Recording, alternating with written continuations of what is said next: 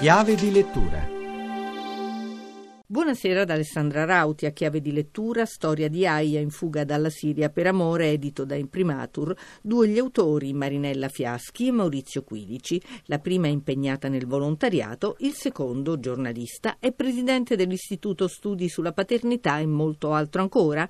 Nelle pagine una storia bella e terribile, quella di Aia e Fadi, ma ascoltiamo Maurizio Quilici. Fadi e Aya sono due ragazzi siriani, lui vive in Svezia da due anni dove ha ottenuto asilo politico, lei vive in Siria.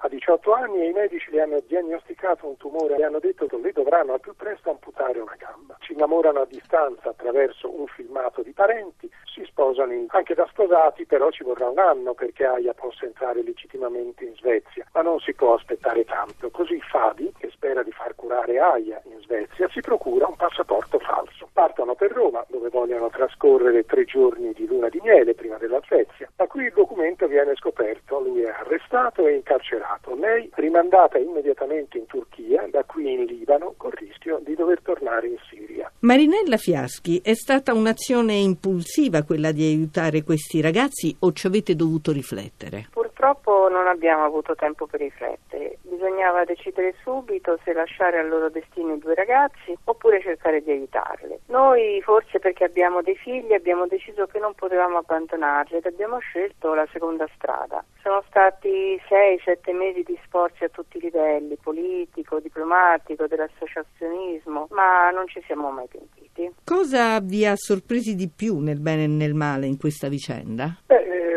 rispondo io, ma eh, siamo rimasti sorpresi da un lato e scandalizzati dall'altro dalle stesse cose, io e Marinella, eh, dalle due facce della stessa medaglia, cioè da un lato ottusità, egoismo, indifferenza, brutalità, burocrazia per carità e dall'altro generosità, empatia, altruismo, amore per il prossimo.